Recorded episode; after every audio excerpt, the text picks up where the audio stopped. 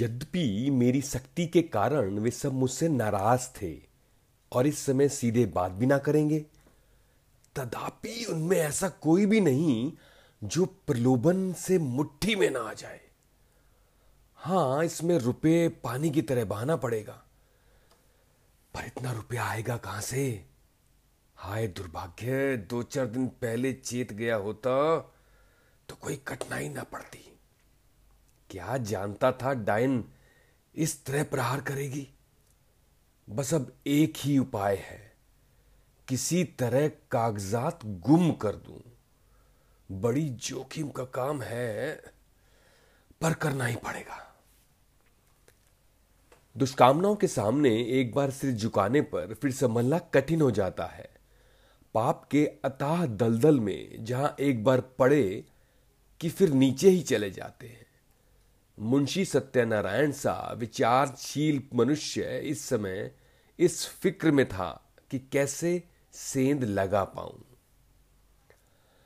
मुंशी जी ने सोचा, क्या सेंध लगाना आसान है? इसके वास्ते कितनी चतुरता, कितना साहस, कितनी बुद्धि, कितनी वीरता चाहिए? कौन कहता है चोरी करना आसान काम है? मैं जो कहीं पकड़ा गया ना तो मरने के सिवा कोई मार्ग ना रहेगा। बहुत सोचने विचारने पर भी मुंशी जी को अपने ऊपर ऐसा दुस्साहस कर सकने का विश्वास ना हो सका। इसमें सुगम एक दूसरी तरकीब नज़र आई, क्यों ना दफ्तर में आग लगा दूँ। एक बोतल मिट्टी का तेल और दिया सलाई, किसी बदमाश को मिला लेता हूँ। मगर यह क्या मालूम वो फ़ाइल उसी कमरे में रखी है या नहीं। चुड़ैल ने ज़रूर उसे अपने पास रख लिया होगा। नहीं, आग लगाना गुनाह बेलज्जत होगा। बहुत देर मुंशी जी करवटें बदलते रहे नए नए मंसूबे सोचते, पर फिर अपने ही तर्कों से उसे काट देते। वर्षा काल में बादलों की नई नई सूरतें बनती और फिर हवा के वेग से बिगड़ जाती है। इसी दशा इस समय इनके मंसूबों की हो रही थी। पर इन मानसिक अशांति में भी एक विचार पूर्ण रूप से स्थिर था। किसी तरह इन कागजात को अपने हाथ में लेना ही चाहिए। काम कठिन है माना, पर हिम्मत न थी। तो ये लड़ाई क्यों मोल ली, क्या तीस हज़ार की जायदाद दाल भात का कौर है? चाहे जिस तरह हो, चोर बने बिना काम ना होगा। आखिर जो लोग चोरियाँ करते हैं, वे भी तो मनुष्य ही होते हैं। बस एक छलांग का काम है। अगर पार हुए तो राज। और गिर पड़े तो जान से हाथ धोएँगे। रात के दस बज गए। मुंशी सत्यानारायण कुंजियों का एक गुच्छा कमर में दबाए, घर से बाहर निकले। द्वार पर थोड़ा सा पुआल रखा हुआ था। उसे देखते ही चौंक पड़े। मारे डर के छाती धड़कने लगी। जान पड़ा कोई छिपा बैठा है। कदम रुक गए। पुआल की तरफ़ ध्यान से देखा तो उसमें कोई हरकत ना हुई, तब हिम्मत बंधी। आगे बढ़े और मन को समझाने लगे, मैं कैसा बौखल हूँ। अपने द्वार पर किसका डर? और सड़क पर भी मुझे किसका डर है? मैं अपनी राह जाता हूँ, कोई मेरी तरफ़ तिरछी आँख से नहीं देख सकता। हाँ जब मुझे सेंध लगाते देख ले कोई तो डरने की बात है, तिस पर भी बचाव की युक्ति निकाल ही लूँगा। अकस्मात उन्होंने भानु कुवरी के एक चपड़ासी को आते देखा। कलेजा धड़क था। लपक कर एक अंधेरी गली में घुस गए, बड़ी देर वहाँ खड़े रहे। जब वह सिपाही आँखों से ओझल हुआ, तब फिर सड़क पर आए। वह सिपाही आज सुबह तक इनका गुलाम था। उसे उन्होंने कितनी बार गालियाँ दी, डांटा, लाते मारी, पर आज उसे देखकर प्राण सूख गए। उन्होंने फिर तर्क की शरण ली, मैं मानो भाँग खाकर आया हूँ। इस चपरासी से इतना डरा, मानो कि मुझे देख लेता। पर मेरा क्या कर सकता था? हज़ारों आदमी रास्ता चल रहे हैं, उन्हीं में मैं भी एक हूँ। क्या वे अंतर्यामी हैं जो सबके हृदय का हाल जानता है? मुझे देखकर वह अदब से सलाम करता और वहाँ कुछ हाल भी बताता। पर मैं तो ऐसा डरा सूरत तक ना दिखाई। इस तरह मन को समझाकर वे आगे बढ़े। सच है, पाप के पंजों में फंसा हुआ मन पतझड़ का पत्ता है, जो हवा के जरा से झोंके से गिर पड़ता है। मुंशी जी बाज़ार पहुँचे, अधिकतर दुकानें बंद हो गई थी, उनमें सांड गाय बैठी हुई थी, जुगाली कर रही थी। केवल हलवाइयों की कुछ दुकानें खुली थी कहीं कहीं गजरे वाले हार की हाँक लगाते फिरते थे। सब हलवाई मुंशी जी को पहचानते थे अतः मुंशी जी ने सर झुका लिया। कुछ चाल बदली और लपकते हुए चले। एकाएक उन्हें एक बग्गी आती दिखाई दी। यह सेठ बल्लभ दास सवकील की बग्गी थी। इसमें बैठकर हज़ारों बार सेठ जी के साथ कचहरी गए थे। पर आज वह बग्गी कालदेव के समान भयंकर मालूम हुई। फ़ौरन एक खाली दुकान पर चढ़ बैठे। वहाँ विश्राम करने वाले सांड ने समझा कि मुझे हटाने आए हैं। माथा झुकाए पुकारता हुआ उठ बैठा। इसी बीच बग्घी निकल गई और मुंशी जी की जान में जान आई। अब कि उन्होंने तर्क का आश्रय ना लिया, समझ गए कि इस समय इससे कोई लाभ नहीं। खैरियत यह हुई कि वकील ने देखा नहीं। यह एक घाघ है, मेरे चेहरे से ताड़ लेता। कुछ विद्वानों का कथन है कि मनुष्य की स्वाभाविक प्रवृत्ति पाप की होती है, पर यह कोरा अनुमान ही अनुमान है। अनुभव सिद्ध वाली बात नहीं सच बात तो यह है कि मनुष्य स्वभाव से पाप भीरू होता है और हम प्रत्यक्ष देख रहे हैं कि पाप से उसे कैसी घृणा होती है। एक फरलांग आगे आकर मुंशी जी को एक गली मिली। वह भानु कवरी के घर का रास्ता था। धुंधली सी लालटेन जल रही थी जैसा मुंशी जी ने अनुमान किया। पहरेदार का पता न था। अस्तबल में कोई नाच हो रहा था और कई लोग वहाँ नाच गा रहे थे। और दोनों शायद पहरेदार वहीं तमाशा देख रहे थे।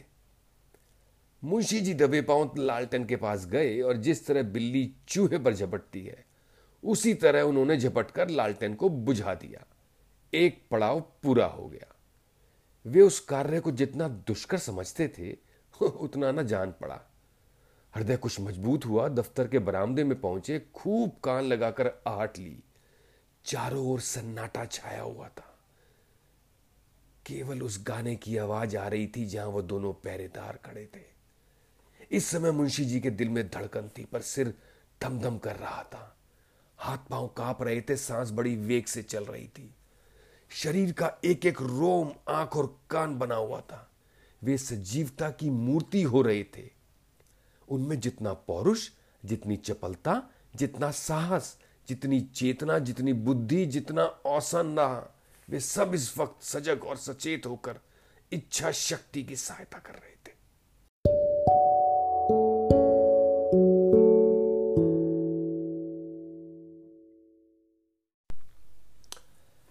दफ्तर के दरवाजे पर वही पुराना ताला लगा हुआ था। इसकी कुंजी आज बहुत तलाश करके वे बाज़ार से लाए थे। ताला खुल गया। किवाड़ों ने बहुत दबी जवान से प्रतिरोध किया। इस पर किसी ने ध्यान ना दिया। मुंशी जी दफ्तर में दाखिल हुए, भीतर चिराग जल रहा था। मुंशी जी को देखकर उसने एक दफे सिर हिलाया। मानो उन्हें भीतर आने से रोका। मुंशी जी के पैर थर थर काँप रहे थे, एड़ियाँ ज़मीन से उछली पड़ी थी। पाप का बोझ उन्हें असहाय था। पल भर में मुंशी जी ने भवियों को उल्टा पलटा किया। लिखावट उनकी आँखों में तैर रही थी, इतना अवकाश कहाँ कि ज़रूरी कागजात छांट लेते। उन्होंने सारी बहियों को समेट कर एक गट्टर बनाया, सिर पर रखकर तीर के समान कमरे से बाहर निकल आए उस पाप की गठरी को लादे हुए वह अंधेरी गली में गायब हो गए। तंग, अंधेरी, दुर्गंधपूर्ण कीचड़ से भरी हुई गलियों में वे नंगे पाँव, स्वार्थ, लोभ और कपट का बोझ लिए चले जाते थे। मानो पाप में आत्मा नरक की नालियों में ही बही चली जाती थी। बहुत दूर तक भटकने के बाद वे गंगा किनारे पहुँचे, जिस तरह कलुषित हृदयों में कहीं कहीं धर्म का धुंधला प्रकाश रहता है, उसी तरह नदी की काली सतह पर तारे झिलमिला रहे थे। तट पर कई साधु दूनी जमाए पड़े थे। ज्ञान की ज्वाला मन की जगह बाहर दहक रही थी। मुंशी जी ने अपना गट्ठर उतारा चादर से खूब मज़बूत बांधकर बलपूर्व नदी में फेंक दिया। सोती हुई लहरों में कुछ हलचल हुई और फिर एक सन्नाटा सा हो गया। मुंशी जी घर पहुँचे, माँ के पास जाकर कहा, अम्मा, अब क्या होगा? भानु कुवरी ने मुझे जवाब दे दिया। जवाब दे दिया? हाँ। क्या बात हुई? भानु कुवरी का मिजाज तो ऐसा न था। बात कुछ न थी, मैंने अपने नाम से जो गाँव लिया था, उसे मैंने अपने अधिकार में कर लिया। कल मुझसे और उनसे साफ़ साफ़ बात हुई। मैंने कहा, गाँव मेरा है, मैंने अपने नाम से लिया है। इसमें तुम्हारा कोई इजारा नहीं। बस बिगड़ गई, जो मुँह में आया बकती रही। उसी वक्त मुझे निकाल दिया और धमका कर कहा, मैं तुमसे लड़कर अपना गाँव ले लूँगी। अब आज ही उनकी तरफ़ से मेरे ऊपर मुकदमा दायर होगा। मगर इससे होता क्या है? गाँव मेरा है, उस पर मेरा कब्जा है, एक नहीं, हज़ार मुकदमे हो जाए, डिग्री मेरी ही होगी। माता ने बहू की तरफ़ देखा और बोली, क्यों बहू? वह गाँव लिया तो था तुमने उन्हीं के रुपयों से और उन्हीं के वास्ते? लिया था तब लिया था मुझसे ऐसा आबाद और मालदाव गाँव नहीं छोड़ा जाता। वह मेरा कुछ नहीं कर सकती मुझसे अपना रुपया भी नहीं ले सकती।